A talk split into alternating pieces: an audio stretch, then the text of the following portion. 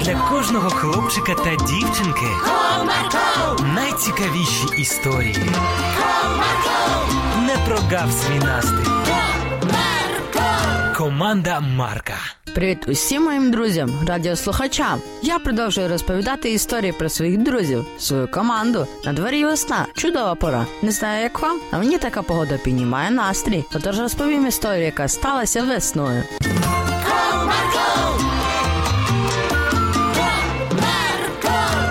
Як я вже сказав раніше, події розвивалися весною одного з вихідних днів. Братики Дмитрик і Сашко вийшли на вулицю та й взялися вирішувати, чим ото їм зайнятися. Що його робити? І не говори. Мама вигнала нас на двір, а що робити не сказала. Угу, сніг розтав, а трава ще не виросла. Так, ні сніжки пограти, ні в футбол. Казали ж мамі, що вдома за комп'ютером буде цікавіше. Звісно, а вона сказала: ідіть на двір і все. Розмовляли хлопці, йдучи не поспіхом вулицею. Незабаром вони дійшли до лісопарку, що був неподалік від їх будинку. Ну що ж, ходімо до лісопарку. Можливо, там знайдемо якесь собі заняття. Можливо, підемо на майданчик, той, що у парку розташований. Точно, я про нього взагалі забувся. Вирішили хлопці і дійсно пішли в лісопарк на майданчик. Та їх плани змінилися, коли вже в парку дорогою до майданчика вони дещо помітили. Глянь, що тут таке яскраве? Біле?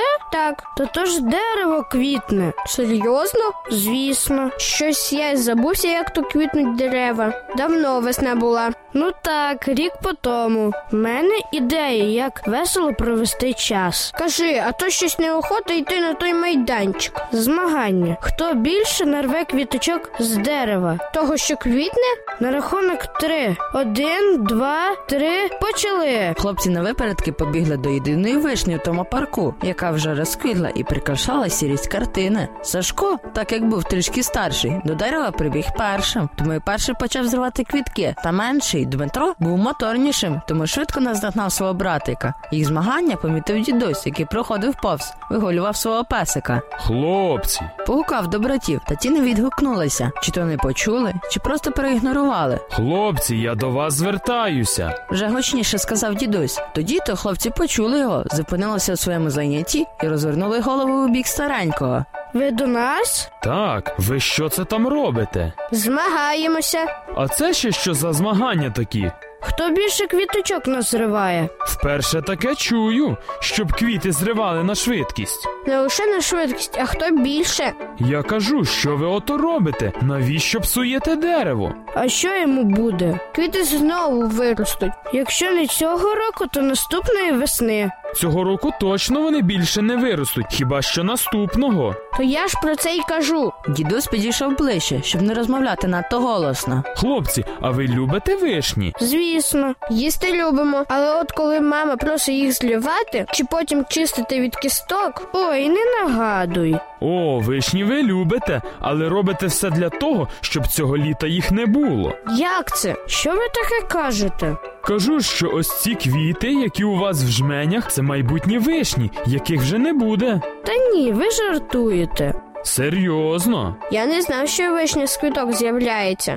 Та я так і подумав. Тому, хлопці, якщо ви хочете поїсти цього року смачненьких вишень, припиняйте ось ці свої змагання. Ліпше на майданчику пограйте.